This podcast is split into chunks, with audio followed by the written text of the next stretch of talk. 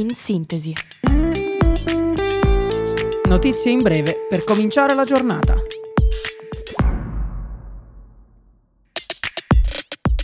Buongiorno a tutti da Radio Yulm. Io sono Diletta e questo è In Sintesi. Ecco le principali notizie del giorno. Le truppe israeliane stringono la morsa su Gaza City, mentre un diluvio di fuoco si è abbattuto sui campi profughi della striscia, causando decine di morti. La strage più grave si è consumata nel campo di Jabalia, a nord di Gaza, dove un pesante bombardamento israeliano ha provocato almeno 50 vittime e oltre 150 feriti, mentre molti altri sono ancora sotto le macerie. Italiano uscito da Gaza. Sono provato, ma sto bene. Queste le parole di Jacopo Intini, uno degli italiani appena usciti dalla striscia di Gaza.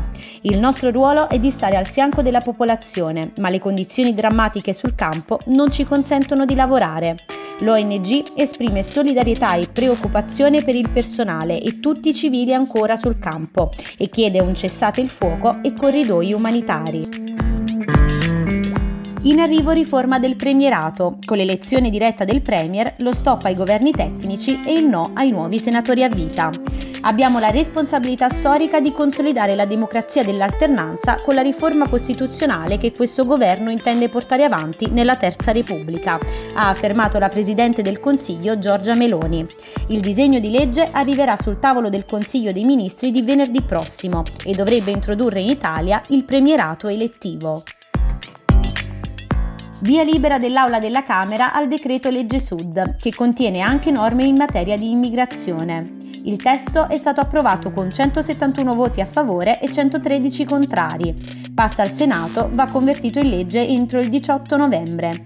Varie le novità introdotte dal decreto, tra cui la ZES unica per il mezzogiorno, che comprenderà Abruzzo, Basilicata, Calabria, Campania, Molise, Puglia, Sicilia e Sardegna.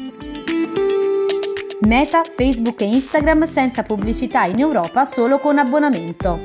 A novembre offriremo alle persone la possibilità di continuare a utilizzare i servizi personalizzati gratuitamente con la pubblicità, oppure di sottoscrivere un abbonamento per non visualizzare più le inserzioni, spiega Meta.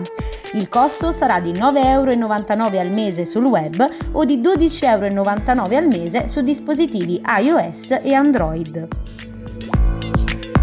Il Bologna batte il Verona nei sedicesimi di finale di Coppa Italia e strappa il pass per gli ottavi in cui affronterà l'Inter. Al Dallara finisce 2-0, eliminata dal torneo quindi la squadra di Baroni, costretta anche all'inferiorità numerica nell'ultima parte di gara a causa dell'espulsione di Serdar.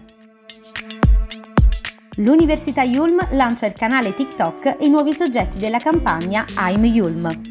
Il nuovo canale nasce con l'intento di tenere gli studenti connessi in modo naturale e spontaneo, offrendo uno sguardo dall'interno della vita universitaria e degli eventi del campus, in collaborazione con il team dell'ufficio comunicazione Yulm. Vi invitiamo quindi a seguire la pagina dell'università Yulm-University.